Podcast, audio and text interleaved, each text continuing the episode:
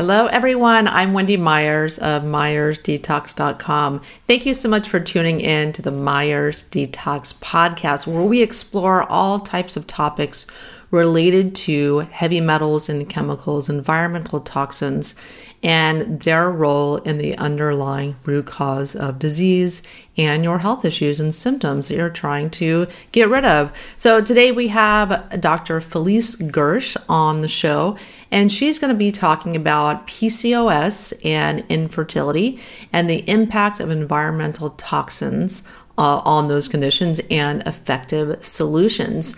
And uh, Dr. Gersh, she's so brilliant. I mean, this is such a, just a fact filled, uh, amazing lesson about how toxins impact our stress hormones, our sex hormones, very, very detailed analysis of the whole kind of cycle of hormone production and where toxins interfere in that in every step of the way. So, on this show, we talk about the number one cause of infertility and why it's on the rise, and why sperm counts used to be 60 million, but now they're routinely 20 million. So, it's not just women, it's also men that are having issues with fertility as well.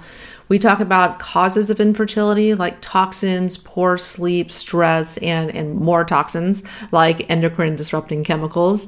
We talk about PCOS, uh, what that is exactly, what's going on, how are the hormones misfiring, what's this like, what's wreaking havoc on our hormonal system when one has PCOS. We, uh, Dr. Gersh outlines that in detail. It's really fascinating. And we talk about how to reverse PCOS, what she does does with her patients. And we also talk about the exact mechanism behind low estrogen causing insulin resistance, cravings, and weight gain, which is what we see when women are kind of venturing into perimenopause and into menopause, why are why they're gaining weight and that whole mechanism behind that and what you can do to reverse that. So really interesting show today. So hold on, hold on to your hats. You're getting a real real deep lesson today. So, if you guys are listening to this show, I know that you are interested in your heavy metal load on your body, the toxic load that your body is carrying, and what to do about that. So, I created a quiz called heavymetalsquiz.com. Go there, take it, after you you're done with the quiz, you get the results that show you your relative levels of toxins based on a lot of different lifestyle factors that you answer in the quiz. And then after that, you get a free video series that tells you where to start. Where do you start on your detox journey? How do you detox? The number one mistakes people make and how to do testing, heavy metals testing, just lots of really great information so that you can start on your detox journey correctly, removing these toxins and enjoying the benefits of that by reversing health issues and uh, uncomfortable symptoms like reproductive issues, weight gain, etc. The things we talk about on this podcast today. So go to heavymetalsquiz.com and take it. Our guest today, Dr. Felice Gersh, is an award winning OBGYN specializing in all aspects of women's health and the founder director of the Integrative Medical Group of Irvine in Irvine, California, very close to me.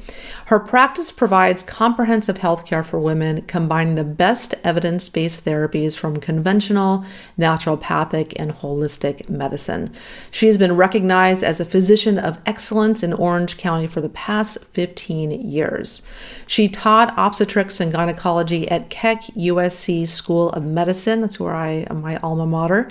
And for many years as an assistant clinical professor and receiving the Outstanding Volunteer Clinical Faculty Award.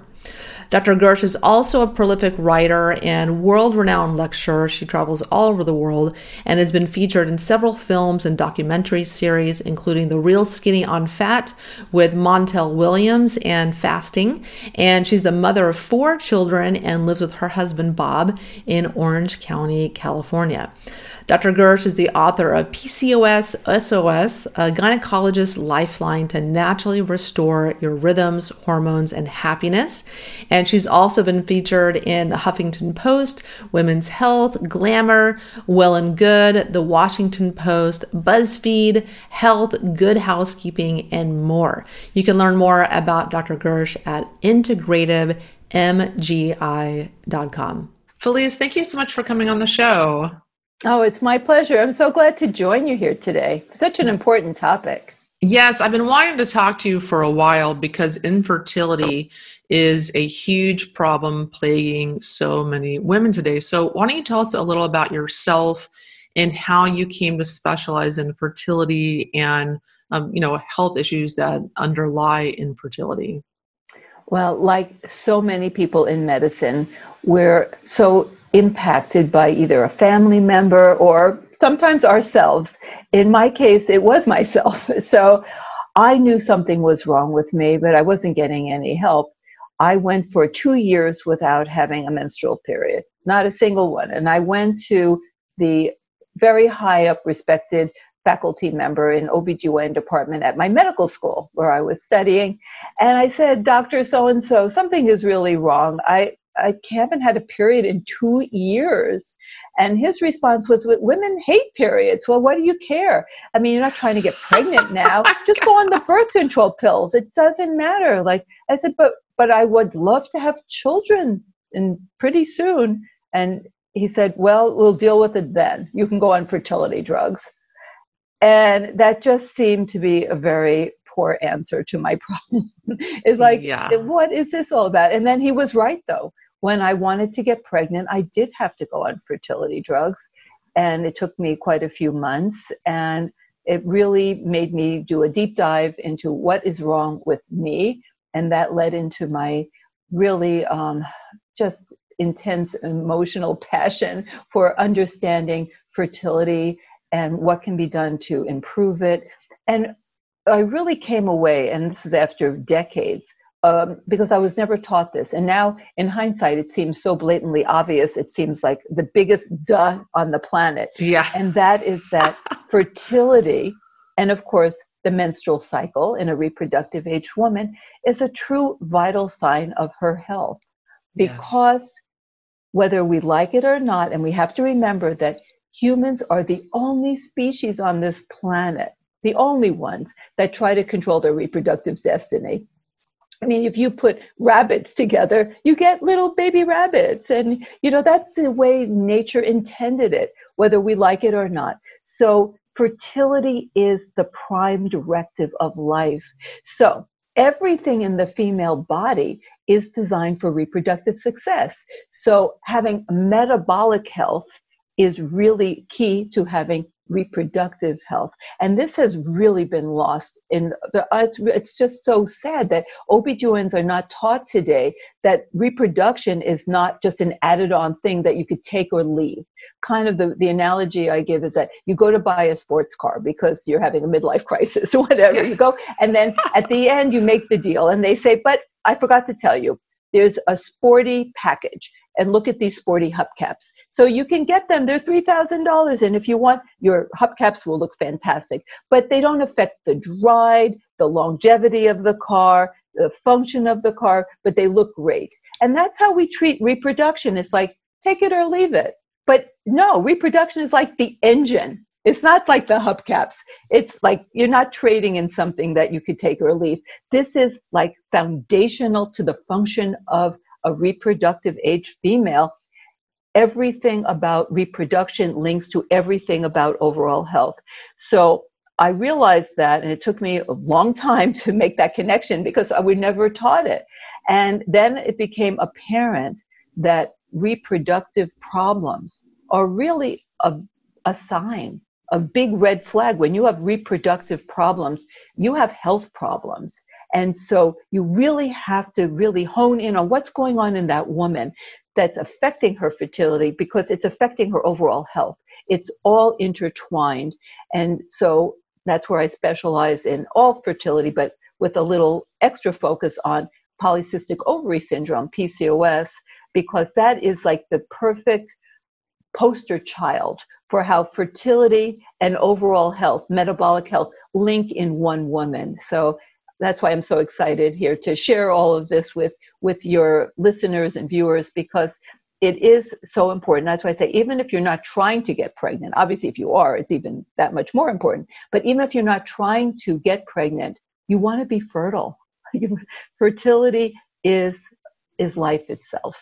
And yeah, and it takes yeah Yeah, it takes time to fix the, these issues also. It takes time to remove the roadblocks to mm-hmm. healthy levels of sex hormones and stress hormones and thyroid hormones, which all work together. And so um, it's not like an hey, now I want to get pregnant at 37. Now it's time to start thinking about this. You know, I know, and that's what breaks my heart. Are trying to conceive and then they're unsuccessful, and they run to the fertility center where they usually jump pretty quickly into assisted reproductive technology IVF and they don't try to even evaluate like what is wrong? Like this woman is nutrient deficient. She has metabolic dysfunctions she has insulin resistance you know that's even subtle. I mean not full-blown diabetes.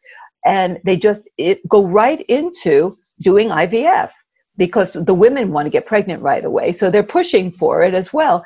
And I say, unless you're like in your 40s, even then you may want to back up for a couple of months but you want to be healthy, even if you want to do or think you have to do IVF. First of all, many times you don't you don't need to have IVF. You actually will spontaneously get pregnant as you get healthier.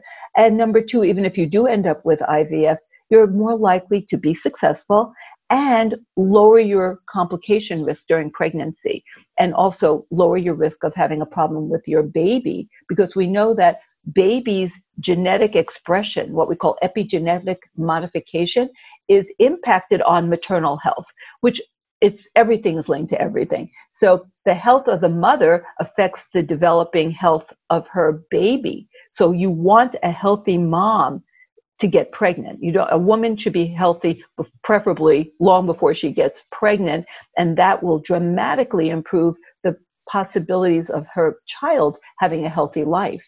So we have to go back and just rethink so many things that we're doing in our medical society, you know, in terms of how we're trying to help women and back up sometimes and say, please work on getting healthy before you do any reproductive technology. Yeah, absolutely. And let's let's go to like the root cause of the problem. So, uh, or let's talk about some statistics. Actually, um, what are some statistics for uh, women and men experiencing infertility because it's on the rise? It sure is. So, out of a, you know, if you take a hundred couples, at the end of six months, about eighty percent these days I, I think these numbers are really old you know because they never nothing is ever kept up. But they say uh, after about six months 80% um, may get pregnant. Now not all of them are going to succeed. That's including miscarriages okay? So that's a big problem.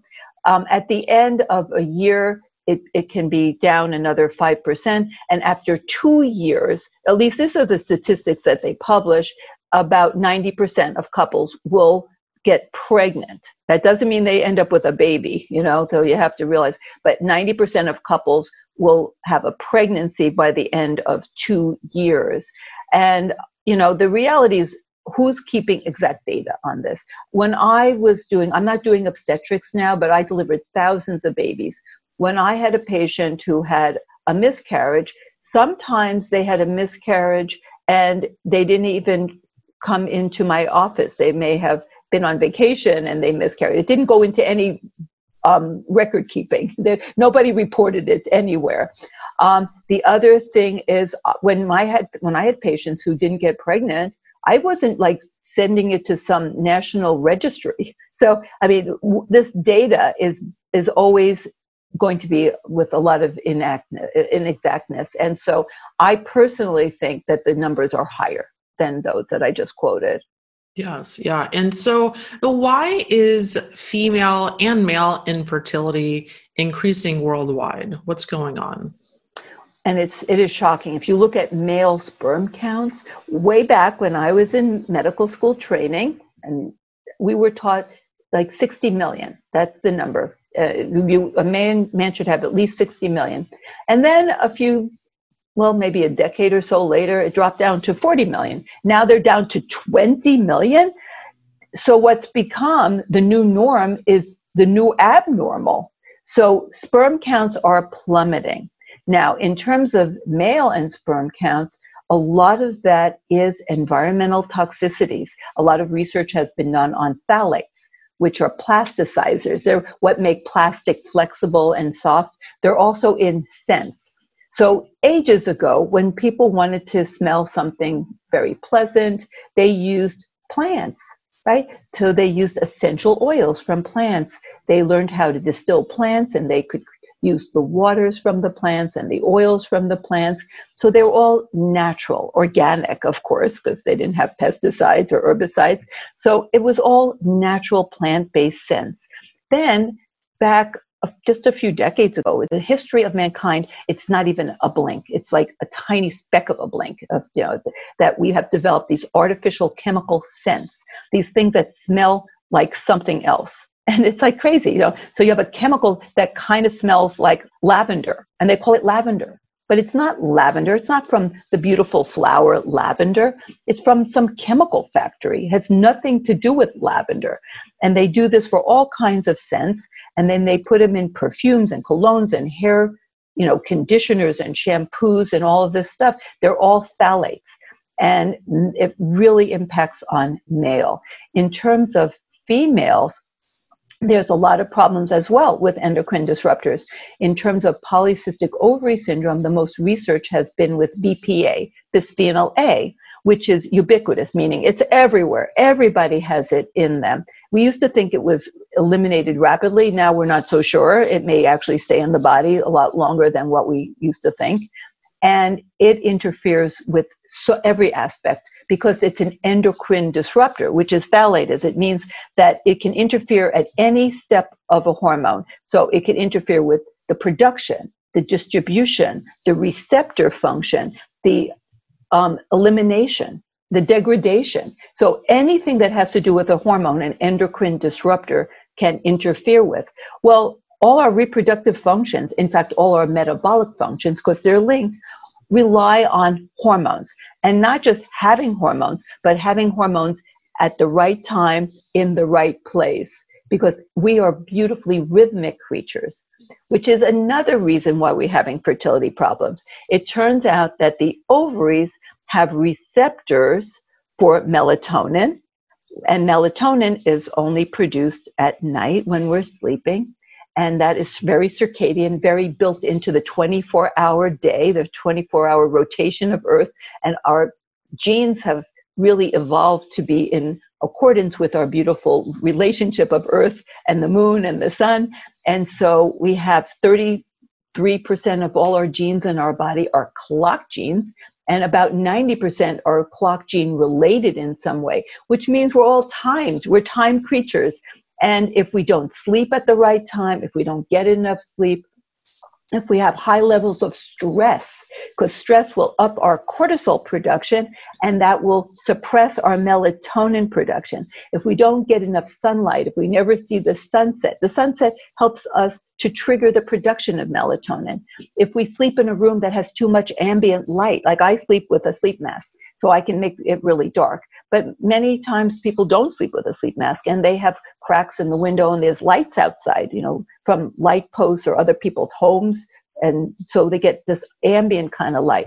Moonlight, by the way, doesn't have this effect. Isn't that amazing? So if you're sleeping outside under moonlight, that the, the particular colors of the moon from the light, it doesn't suppress our melatonin. Huh. It's, it's amazing. You know, it's our artificially created light that has this effect. That's why I say use red lights if you have to have um, a light at night and make it motion sensor. So your night light is red light, which doesn't suppress the melatonin so much.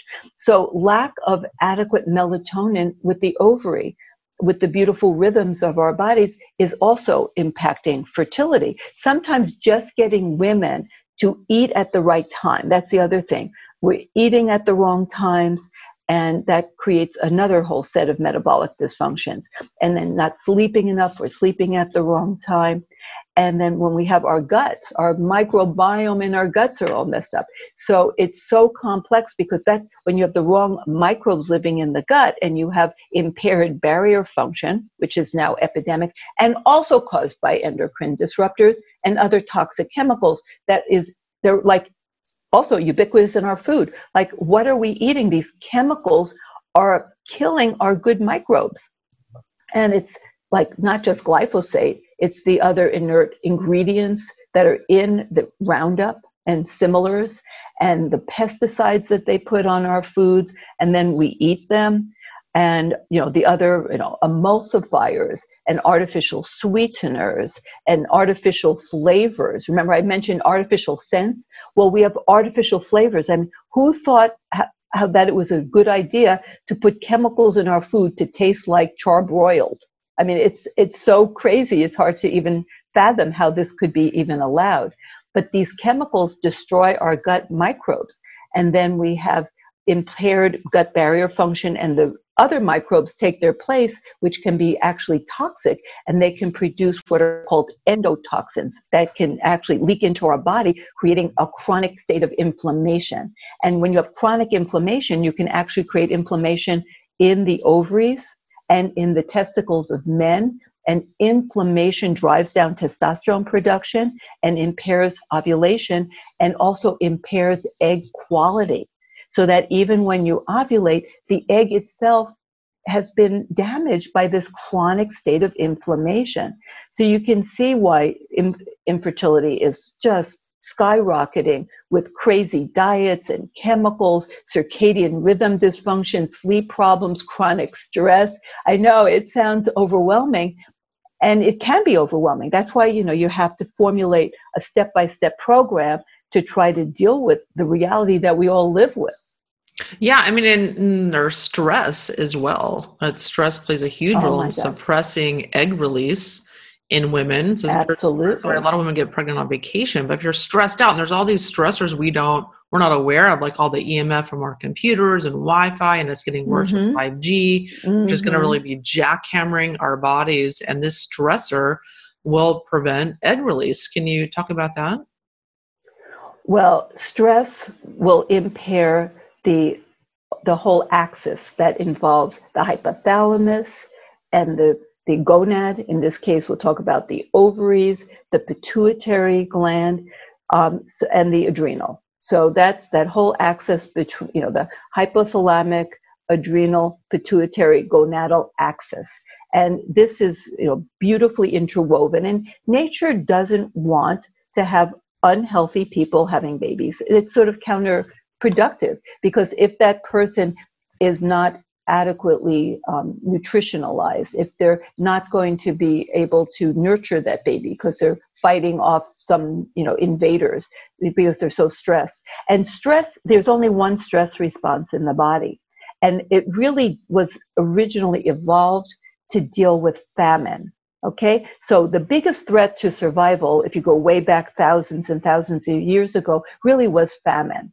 So when you have a stress response, it's the same whether it's because you really are having problems with your mother-in-law, your boss, you know, you have a dog that wakes you up all night because it has bladder problems. I've seen it all, you know, and and so you have all this stress in your life, you know, you you know you know you don't like your political candidate isn't getting elected you know there's so many things that are stressing everybody out so when you have that stress, it's the same response as if you don't have food. It's the famine, it's the same response. So, what happens? Your body is going to start making a lot of cortisol. Now, why on earth would your body make a lot of cortisol? Because cortisol makes you insulin resistant. That way, you're not getting the, sh- the sugar is going to build up in the blood. And why would that be a good thing? It's because it's going to feed the brain and the muscles. Because if you are going into a famine, you want your brain. Because remember, it's like prioritize. So you want your brain to get the glucose first.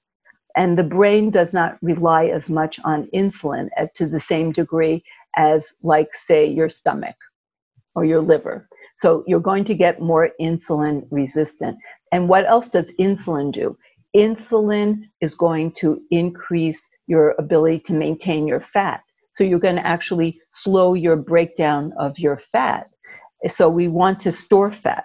So it's all about survival. Also, when you have high cortisol, you know, acutely, it makes you more alert and it suppresses somewhat inflammation. So if you're fighting, if you're running, you're not going to feel pain. That's why they do injections. Although long term, it's very bad because it actually causes breakdown of tissue. But short term, cortisol will reduce the pain response, reduce the inflammatory response, will you know increase insulin resistance and make you hold on to your fat more and store your fat because you need that fat because you never know how long this famine may last you know because that's what it's all it's all about. And it's going to make you sleep a little bit less. It's going to give you more energy to stay awake more because you may have to forage longer for food and have more energy for that. So it's all about survival. It was never meant to be long term and chronic. So now, when you take this life saving acute response and you turn it into a long term chronic response, it turns everything on its head because now you're going to be chronically insulin resistant. You're going to hold on to your fat. You can't lose weight. You can't sleep. You don't make melatonin, and you're going to get diabetes. In the short term, it's sort of anti inflammation, but in the long haul, it causes catabolism, tissue breakdown. So then your body starts to break down and you start losing your lean body mass because that's what would happen long term if you were in a long term famine. Eventually you have to start breaking down you know your bone and your muscles but that's going to start happening to you. And you've probably seen people like this and you've maybe wondered like how did they get that body shape? It's so strange. They'll have skinny arms and legs and big fat middles like they're like they're like a big circle with little sticks coming out for arms and legs. So they have all this visceral fat all this belly fat because they have really high cortisol, but their body is breaking down their peripheral muscles and their extremities and their bones, and they'll have osteoporosis and they'll have diabetes and cardiovascular disease, and they always have gut problems because when you have chronic high cortisol from stress, you're going to get leaky gut and you're going to change the microbes of your gut because it was not designed for this long term process. So then you're going to have chronic inflammation. Now, chronic inflammation breeds even more trouble because that will cause even more insulin resistance. So now you're going to really be in full blown diabetes. And when you're full blown diabetes, that is heavily linked to heart attacks and strokes and vascular problems. So you can see how chronic stress can change everything. There was an amazing study that was done a couple of years ago, and it was done in England. And they took people who had single coronary artery vessel stenosis. That was very severe stenosis, but it was just one single vessel. And they actually got the study subjects to agree that they would have a procedure, an angiogram, and then half of them would have a balloon angioplasty. That's where you put a balloon in that vessel that's stenosis, that's stenotic, and you blow it up. Now, they don't do that long term anymore because sometimes over the course of a year or two years or three years, the vessel will constrict back. So now they put in stents. But a balloon angioplasty will last for many, many months or maybe even years. So they just did the balloon angioplasty in half, and the other half they did everything but then they never blew up the balloon. So they call it a placebo. It wasn't a sham procedure, it was a placebo procedure. And everyone knew that after it was all over, they would go back and they'd actually redo it and put in the stent. But they agreed to this. So they all felt very important and they mattered because they were doing this very important study to compare the difference between the placebo surgery and the real surgery with which included the angioplasty with the balloon angioplasty. And what they found at the end of the study is that both groups had improved blood flow to their heart. And this difference between the two groups was not statistically significant. Isn't that amazing? Wow. And what they labeled it, they called it the love effect. They, I, which, and then the researchers actually labeled it the love effect. That the the people in this study felt so attended to, so important, so loved. They had phone calls like every couple of days to check on them. How are you doing? They'd never gotten so much attention. They felt so important that just feeling loved can improve blood flow to the heart. So, what does that tell you about the effect of stress? Or, on the other hand, the effect of dealing with stress, of incorporating the love effect, of having people feel calm and happy and, and optimistic about their future and appreciated. So, we should never underestimate the effect of calming that stress response because that's really what was happening. They were taking that stress response in those people and they were just calming it down and their heart had increased blood flow because it reduced constriction of the vessels, it reduced inflammation in the vessels. And that, of course, if we think about that, that can affect and improve fertility. They've talked about it that people go on vacation, couples, and then they get pregnant on vacation. That is not a wives' tale. That is actually a truth. That if you lower stress in a fertility tr- troubled couple, an infertility couple, and you give them hope and you give them love and you um, reduce their stress, their, their chances of conceiving are significantly increased. They'll improve blood flow to the testes, to the ovaries. They'll lower inflammation. They'll heal, help heal their gut. So this is not um, fluff. This is not like voodoo or anything. This is real science, real, real science. So, I mean, stress is huge. Stress allows our immune system to function optimally um, when it's reduced. When a stress, a stress reduction program is dramatically beneficial. Now, let's talk about PCOS. So, so this is on the rise. And so Huge. let's talk about that. What what is that exactly, and what contributes or what toxins contribute to this condition? Sure.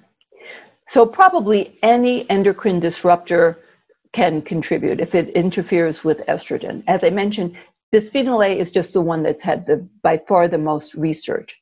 So, what's going on in women with PCOS? Well, the name PCOS, polycystic ovary syndrome, comes from the fact that the, the vast majority of women with this condition, if their ovaries are looked at with ultrasound, they have a, like a little rim of tiny little cysts all around the rim of the ovary.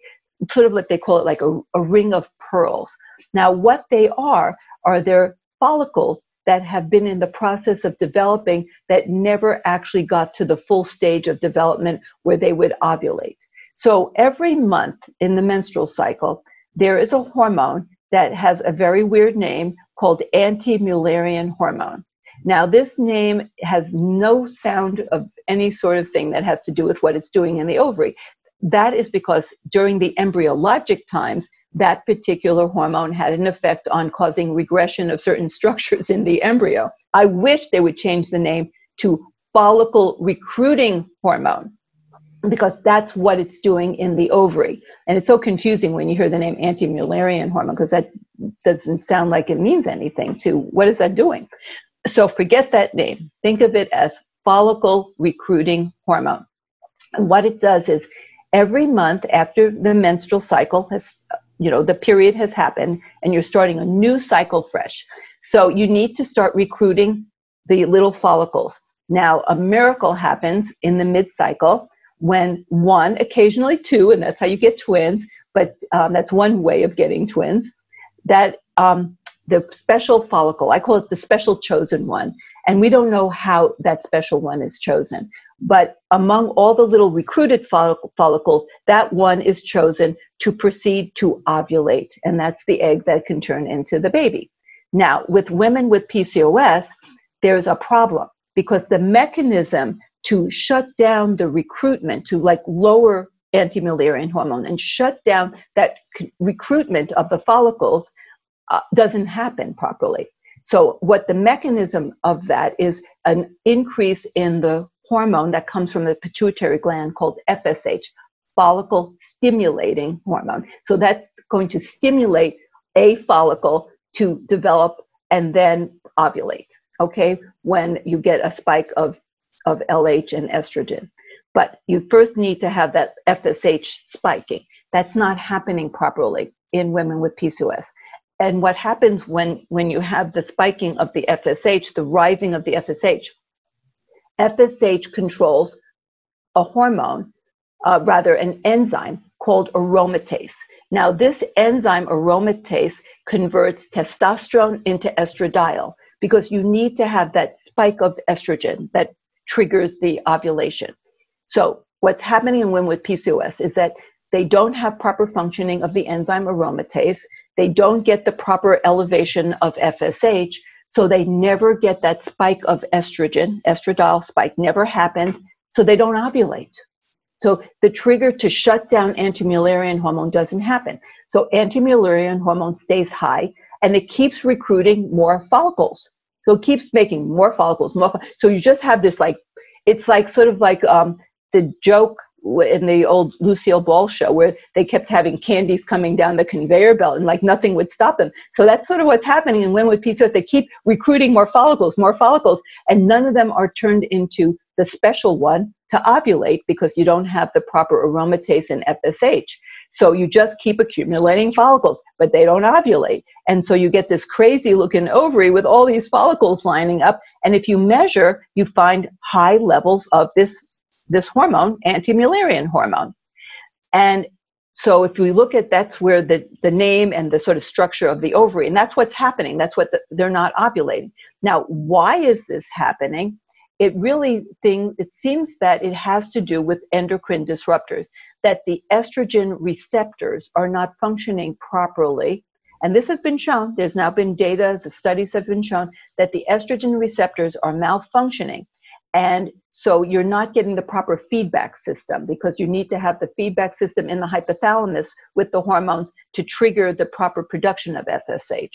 So you, and you also probably have some interrupters in FSH itself. So it's really complex. And also melatonin. They're finding melatonin receptors may not be properly functioning. And melatonin is critical as an antioxidant and also as a hormone that's involved in ovulation.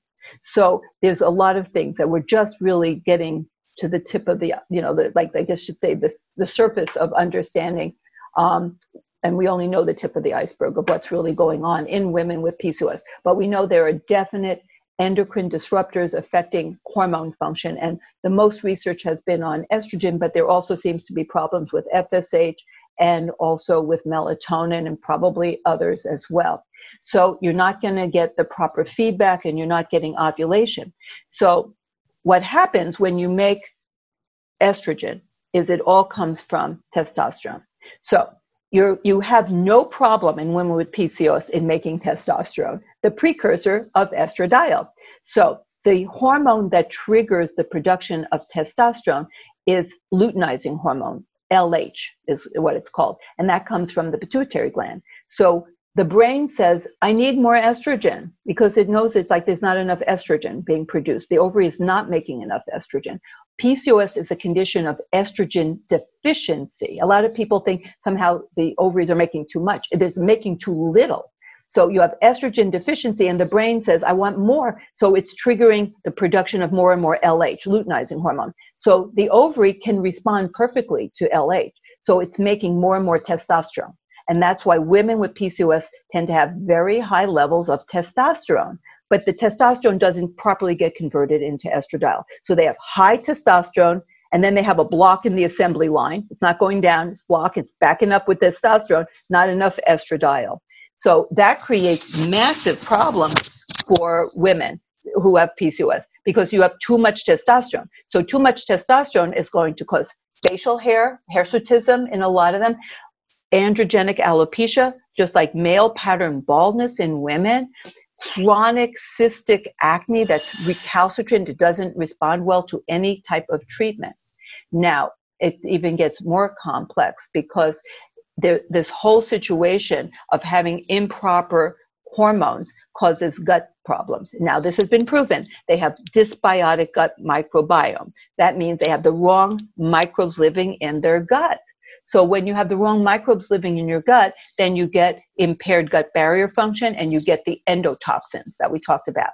So we now know that women with PCOS are producing more toxins from their gut.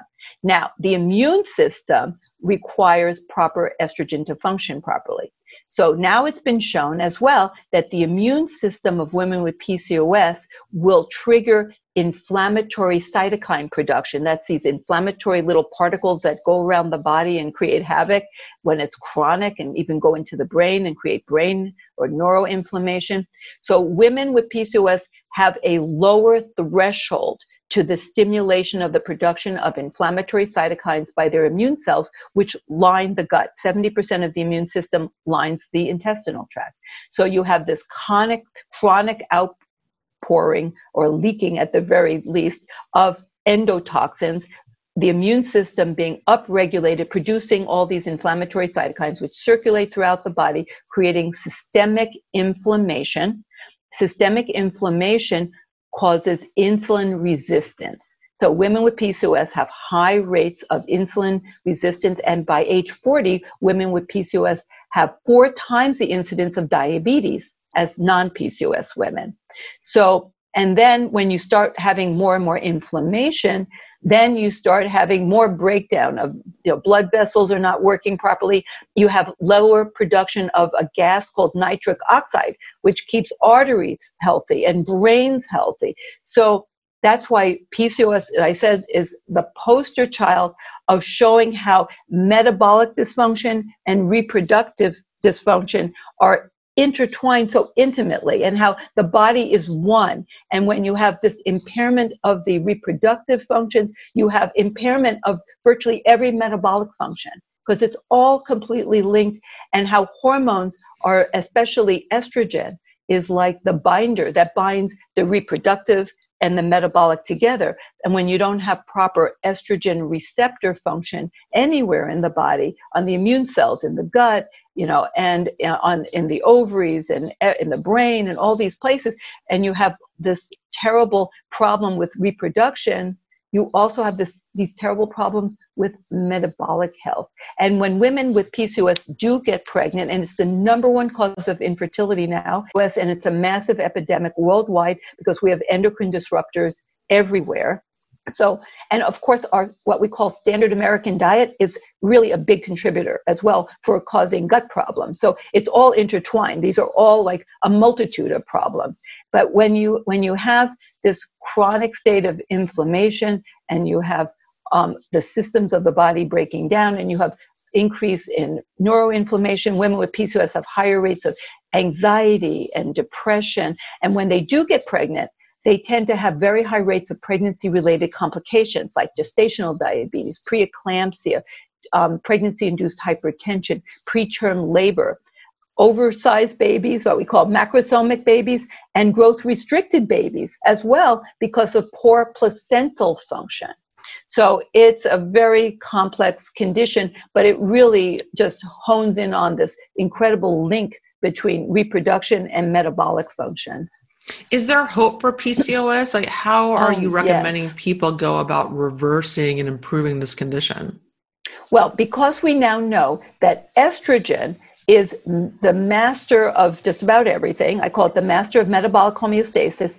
It's also the master of the master clock in the brain that sits on top of the optic nerve which can sense light and dark and sends the signals directly to the master clock. So the master clock is like the conductor of the orchestra of the body, of all the organs. So women with PCOS essentially live a life of jet lag.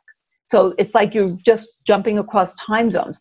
And there's been so many, much data now of people who um, either have social jet lag, in other words, they stay up really late at night, they eat in the middle of the night. So they're living like they're in another time zone, but it's like very from day to day, or they're literally crossing time zones all the time and their bodies don't know what time it is anymore.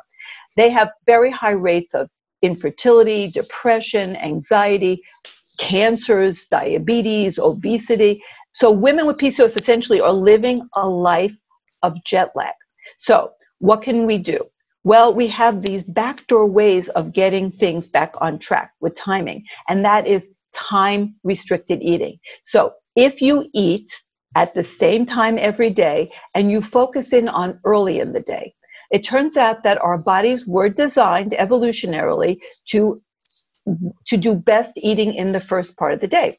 Our bodies are more insulin sensitive. So I said women with PCOS are insulin resistance, are more prone to diabetes.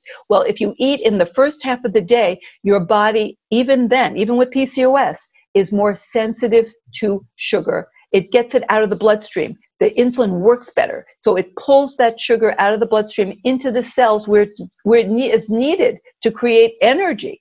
and the insulin levels don't rise so much. High insulin is very inflammatory and it promotes fat storage and fat production. And 80% of women with PCOS have serious weight problems. And that's because of they have high insulin all the time. So you can control that. They had a study in Israel of women with PCOS where they had them eat two thirds of their calories for breakfast and one third for lunch and like one bite for dinner. They almost like didn't have any dinner. And this was a study. And in one month, their insulin and testosterone levels fell by 50%. Hmm. And 17 hydroxyprogesterone, which is a precursor to cortisol, fell by almost 40%.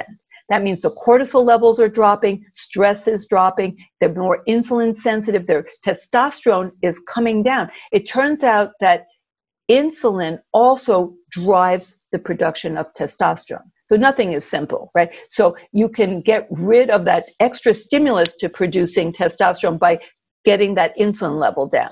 So the so you want to eat most of your calories for breakfast and then have a small late lunch.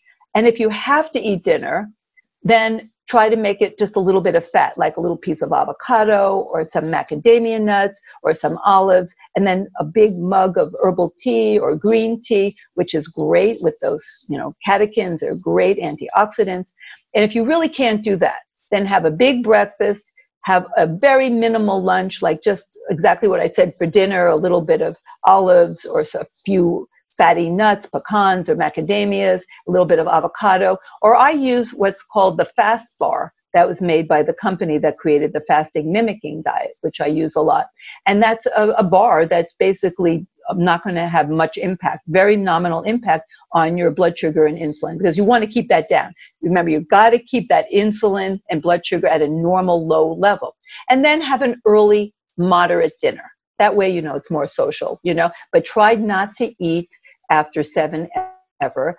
And the other thing is you need a fast 13 hours or more, but 13 hours is like the, the sweet spot from dinner to breakfast. Now, not dinner to lunch, because if you skip, a lot of people are fasting through the first half of the day thinking, this is great. They don't know. That is really bad. Now, it's especially bad for women with PCOS. It's bad for everyone, but especially for women with PCOS because they are insulin resistant. And so they really need to put their food into the window when they're most insulin sensitive, which is the early part of the day. That's going to be dramatic for them. Um, the other thing is to work on sleep because women with PCOS often have sleep problems. So I recommend sleep masks. I use melatonin. I tell them to watch the sunset, the colors of the sunset, the oranges and yellows and reds. They actually drop the, the cortisol and trigger, you know, an increase in in melatonin production. So just doing that and then exercising at the right time of day. If you want to lose weight, you're best off exercising in the early part of the day. And if you exercise on a fast in the morning, if you can exercise first thing in the morning while you're still fasting and then eat breakfast after that, that is most productive of weight loss. So that would be optimal type of thing. Definitely work on stress, stress is just pervasive among women with PCOS. So definitely work on stress. And then there's so many things we can do to help with skin. I, I do um, these wonderful acne peels it, just dramatic for helping and then healing the gut because acne of course is an, a, a manifestation of inside inflammation so by eating a plant-based diet i recommend going vegan for about six months, not for life, and then adding in like three ounces of animal a day, very nominal amount of animal. But try for six months to eat like nine cups of vegetables a day, all the colors of the rainbow, and then a couple of fruit. And it's okay to eat whole grains, nuts, and seeds. They just can't be processed. They should all be organic. And if you eat most of your food in the morning when you're so insulin sensitive, it's it's actually fantastic. The worst thing about a lot of people who are overweight is they starve themselves and they're actually severely nutrient deficient. They're really malnourished. And you can be very overweight and be very malnourished. And you can't run the fat burning machinery of your body. You can't burn any, you can't run any of the machinery in your body if you're nutrient de- deplete. You know, you have to you have to have B12 and riboflavin and zinc and magnesium, or you can't you can't burn fat You have to have these nutrients. So I tell patients never think about weight. It, you know, that will come off. Think about health because we've got to feed you so that you can be nutritionally, you know, healthy. And by feeding you in the morning, you will lose weight. I have patients that have lost 60 pounds over the course of a year. Now, this is not like, I'm not talking about like starvation, because you're actually eating plenty of food. It's not just what you eat, it's when you eat, but it also is what you eat, right? So it's all whole foods, nat- natural foods, no chemicals, no processed foods, lots and lots of vegetables, and tremendous amounts of fiber because fiber is the food of your little microbes. We have starved them, poisoned them, you know, we've tortured those poor little critters, and now we must nurture them. And so a high fiber, I, there's so much data on resistant starch that resistant starch uh, it actually improves our ability to detoxify xenoestrogens. So xenobiotics, all these chemicals in our body are better metabolized and eliminated when you have all this fiber, this resistant starch, like cold potatoes. Poor potatoes, I have to defend the defenseless. Cold organic potatoes are resistant starch. It won't turn into sugar. It's pure food for your little microbial population in there. And you know, you also have to stop eating at night. It's so important to stop. If you eat at night, you're going to increase your dysfunction of your endocannabinoid system. That's like for another day because the endocannabinoid system is dysregulated in people with metabolic syndrome, which is so prevalent in women with PCOS. So you've got to get your endocannabinoid system on track. And by the way, if you're smoking marijuana, please stop. okay, that is not a fertility drug. Trust me, that's another lecture for another day. Um, but by timed eating by having a whole foods diet, lots of plants, because plants are not just fiber, but they have a lot of fiber. They have these amazing polyphenols. They're like these magical ingredients like quercetin and resveratrol and you know lutein. It's like they're amazing. And they actually do dances like with the microbes. Like there are polyphenols that actually dance with microbes and make the microbes healthier and actually get to our body and circulate and work on our own receptors.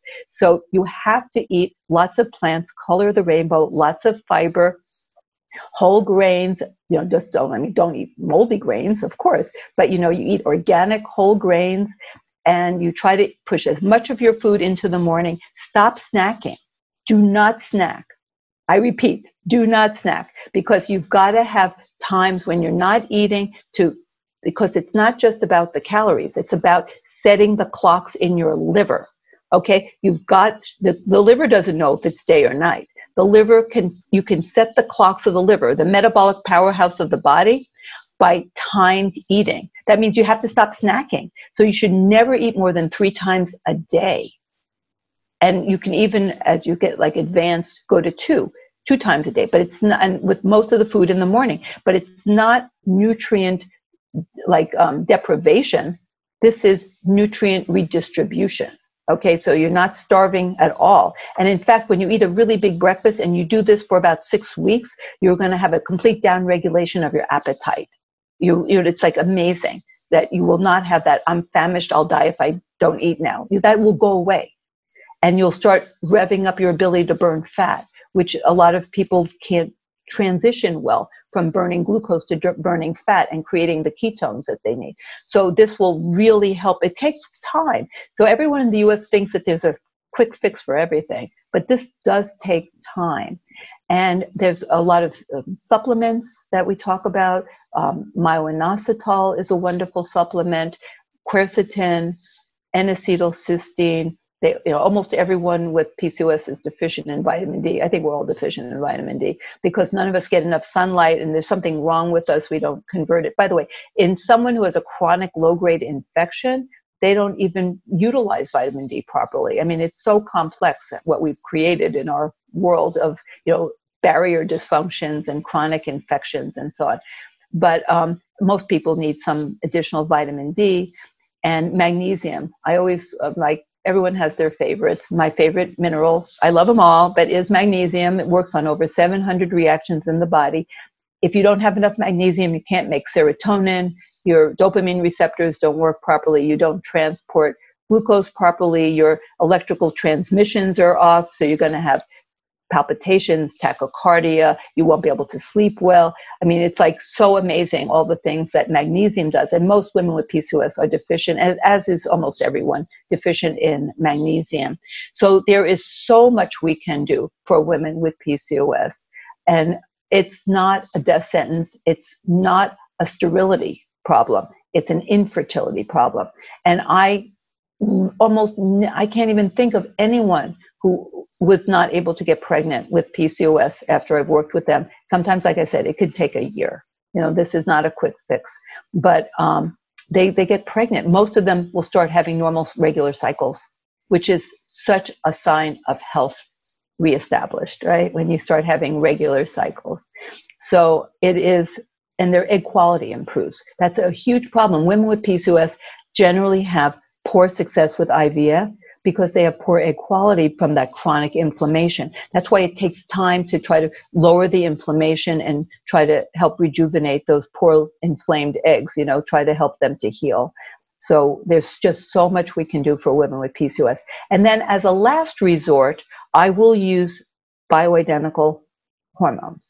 Now that requires me, or like a doctor, an MD, to do that because just like with diabetes, if you give enough insulin, you can override the receptor resistance, right? And then you can get the blood sugar to come down. If you give women who have resistant receptors to estrogen, if you give them estrogen, you can overcome some of that resistance. And there's data actually published not on women with PCOS. I'd love to get some studies here going, but on women with binge eating disorder, which many women with PCOS have eating disorders, and binge eating disorder is like the, the predominant one. And they've actually shown that if you give bioidentical estradiol to women with binge eating disorder, you can actually overcome it, resolve it. So it's like amazing, right? So that people, women blame themselves like, I can't help it, you know, but I, I feel like a failure. You yeah, know, when you have high eating. blood sugar, you're just constantly craving food. If it's not, the right. sugar's not going in the cell.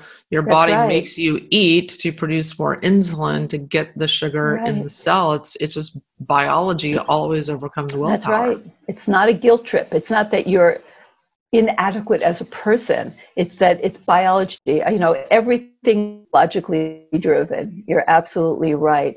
And when you improve with estrogen, estrogen improves the GLUT transport function. So we have these transporters in the body called GLUT, G L U T, the, the glucose transporter system.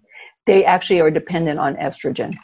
So if you don't have enough estrogen, whether you're in the menopause or you have PCOS or you're filled with endocrine disruptors that are essentially giving you the equivalent of having estrogen deficiency because you're filled with endocrine disruptors on your receptors, then by having bioidentical estrogen, you can overcome this and then you can actually have functional GLUT, GLUT transport and have the GLUT, uh, the, gluc- the glucose get transported into cells.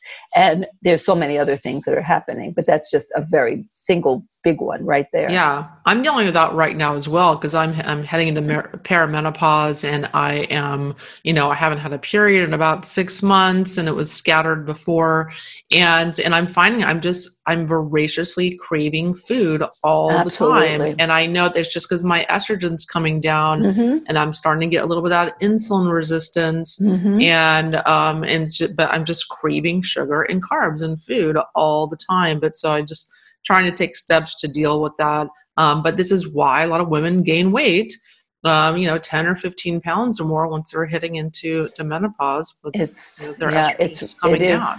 It's an epidemic.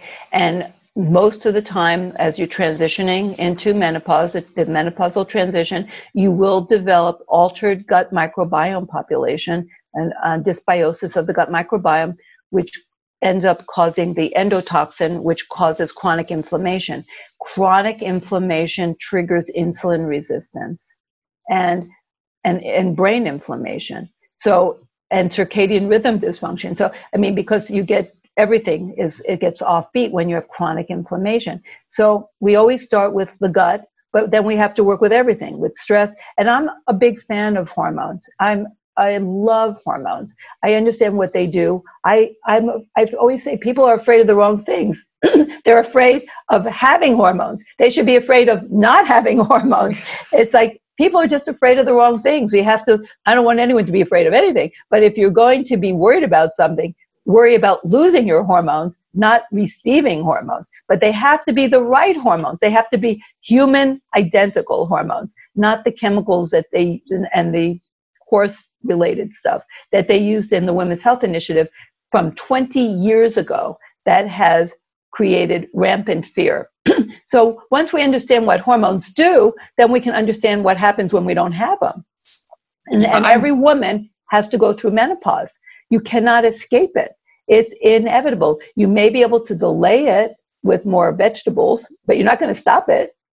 so we have to learn how to deal with this because a lot of women half their lives are spent in menopause but women have way more chronic diseases than men they have higher rates of osteoporosis osteoarthritis um, dementia almost three times as much as men they have more emotional problems more anxiety and depression and sleep problems after menopause the incidence of sleep apnea doubles the incidence of GERD, gastroesophageal reflux, drives goes through the roof.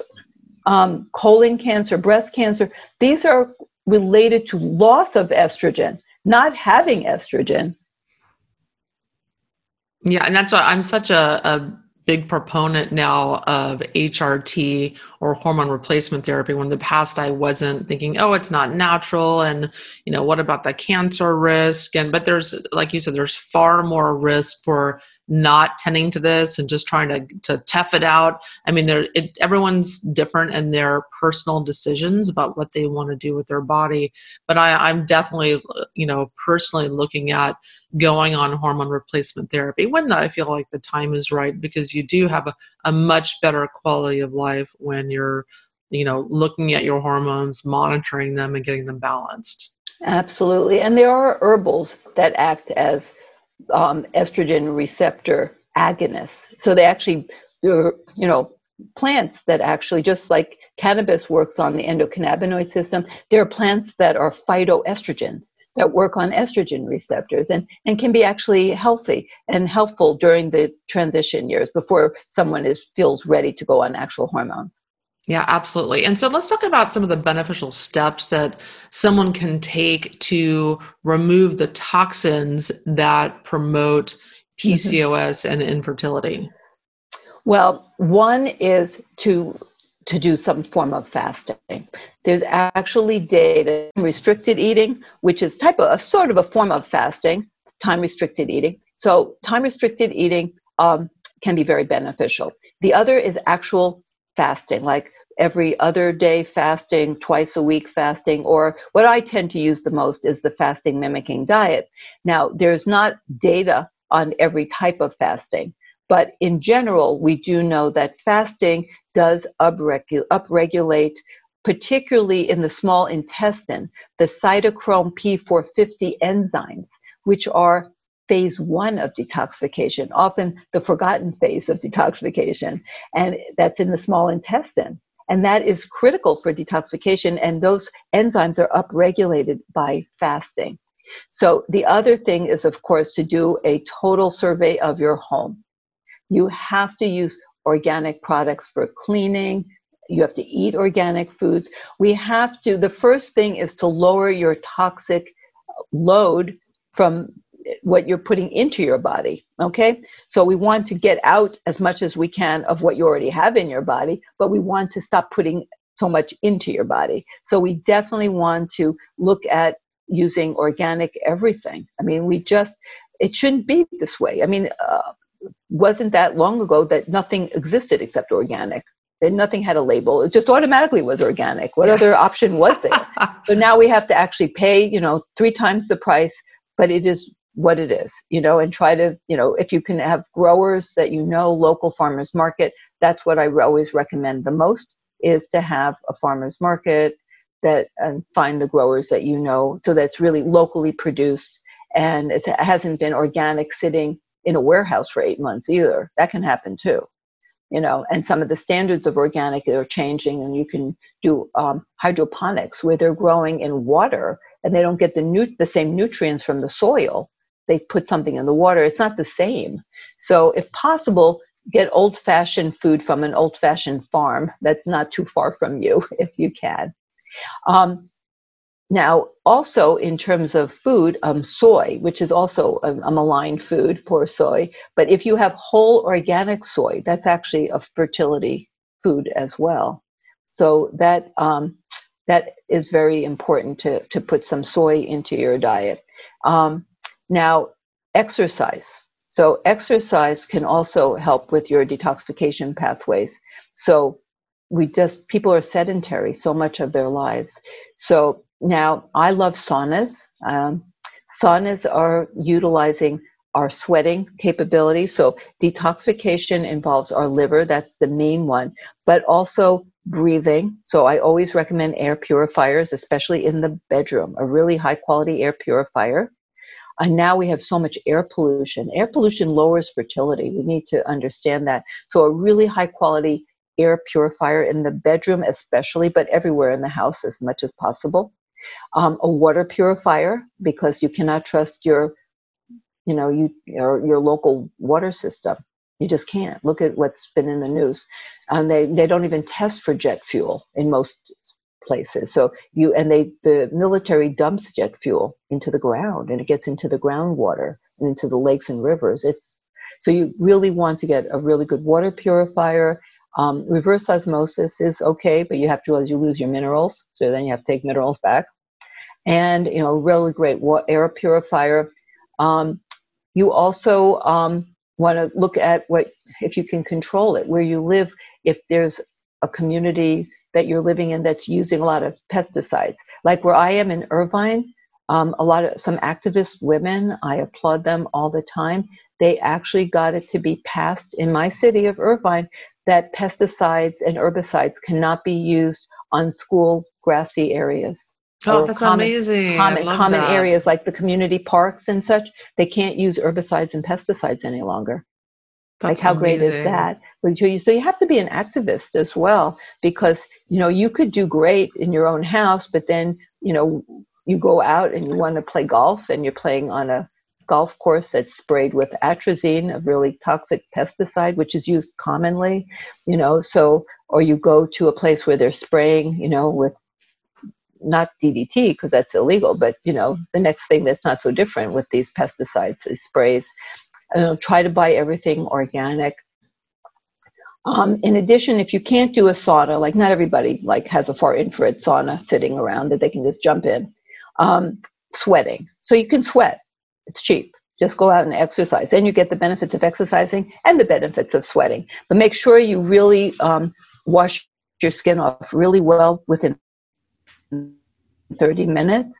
And if you can, do a, like a loofah and do like or skin brushing before you go into the sauna or before you do exercise and sweat because that will even be better. And then wash really, really well. Make sure that your personal care products are organic. I don't use things with phthalate. In my office, I have organic aloe vera shampoo and conditioner. I love it well, I don't have the greatest hair, but I really love my shampoo and conditioner. And it's all organic and natural. And, um, you know, why would you put phthalates on your head? I mean, it's yeah. just everything gets, and then um, birth control pills do not help with detoxification. They alter the gut microbiome, they lower nitric oxide production. So I wish I had like the ultimate solution to people who don't want to get pregnant right now. But if you can use condoms, it's a lot safer. Yeah. Yeah. There's not a lot of amazing like birth control options that don't. No, I don't have. I don't. I wish if I did, I would share it with you. But if you can use condoms, it would be it would be better for you. Yes. Yes. Well, Dr. Felice, thank you so much for coming on the show. That was so informative, just so packed with information. I just I love it so much. I know all the listeners are really going to get so much out of this. So, wanting to the listeners where they can find you, learn more about you, and tell us about your book. Well, absolutely. Well, first, I have I'm a very traditional doctor. I actually have a practice. It's in Irvine, California. It's called the Integrative Medical Group of Irvine. That's in Southern California, in Orange County. So I see patients all the time. This is one of my exam rooms that I, you know, I multi-purposed it into my podcast room. Yeah. And um, so I have my Instagram. I have Facebook, but mostly I do Instagram, and that's dr period Felice Gersh, Doctor period Felice Gersh. So I try to do interesting posts. My book is I have two books now. So my first book is PCOS SOS, and that's like the foundation book that has like 500 references, and it's really tells everything about PCOS, all the latest science, and then it has a seven-step program to helping you to reverse pretty much all of the PCOS problems. Then I have a new book out that just came out in January 2020, which is called PCOS SOS Fertility Fast Track. Although it would really it would apply to virtually any woman who wants to get fertile. It has a sort of a special focus on PCOS. And it's a 12 week program, week by week for 12 weeks, saying exactly what you do to optimize your fertility really rapidly. so that would be like the perfect book for someone who like i really want to get babe, a baby soon and i'm willing to like take 12 weeks out and really optimize my health and then move forward to get pregnant Fantastic. I love it. It's so important because I know just even some of my personal friends and just so many clients that have reproductive issues, PCOS, endometriosis, and, and other issues. And we all know they are linked heavily to toxins. Those are the underlying root causes to these health issues. And doctors just, most doctors you go to are like, oh, we don't know what's causing it. Like, yeah, we do. Uh, well, you mentioned like endometriosis. That is heavily due to pesticides. Oh, yeah. That's a whole other conversation on that condition, which is 10% of women suffering yeah. with endometriosis. And the most research is dioxin, which is a very powerful mm. pesticide and it creates I talked about the estrogen receptor problems in women with PCOS.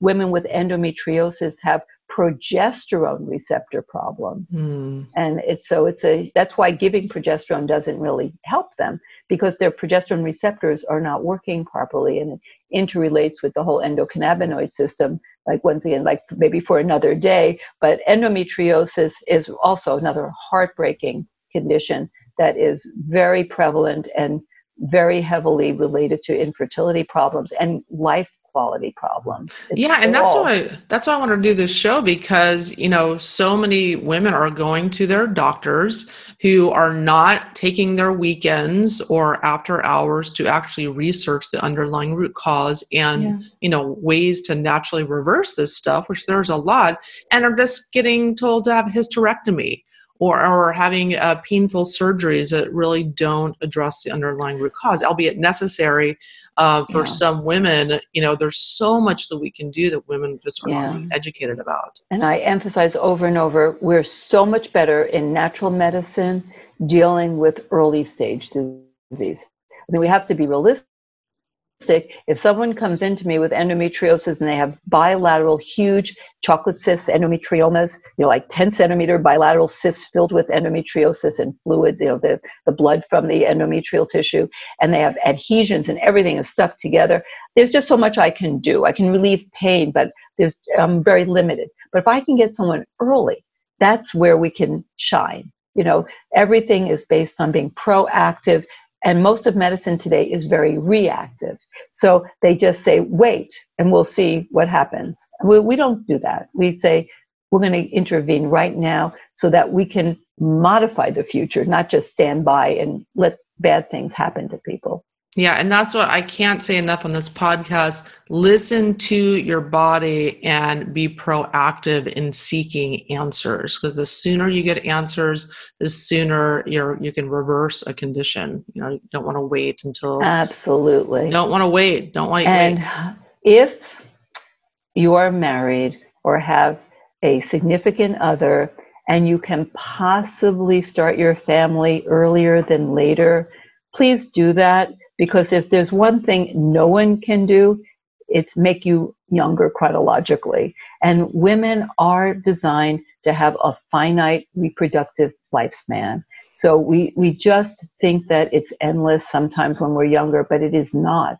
And the quality of the eggs, even when you do everything right, is going to decline. Just like menopause is inevitable, fertility is going to decline. That is inevitable. So, as soon as possible, when life allows it, please try if you want to have a family you want to have kids in your life please try to do it earlier than later because i can't turn the clock back. I don't have that power ever. Yeah yeah. Well dr gersh thank you so much for coming on the show. Uh, what is your website again? Oh it's integrativemgi.com Fantastic. Well, thank you so much for coming on the show. And everyone, go check out Dr. Gersh's website. Uh, it's fantastic information. Grab her book, whether you have PCOS or not, the same kind of principles will apply mm-hmm. to improve your reproductive health. So thanks so much for coming on the show. Thanks for inviting me, and good luck to everyone. And everyone, thank you so much for listening every week to the Myers Detox podcast, where we unravel the underlying root causes of so many common conditions today to highlight the many underlying root causes, which are toxins, uh, endocrine disruptors, pesticides, insecticides, chemicals, heavy metals, you name it. Every health condition has toxins as one of their underlying root causes. You have to deal with this to address your health conditions. So, thanks for tuning in, and I'll talk to you guys next week.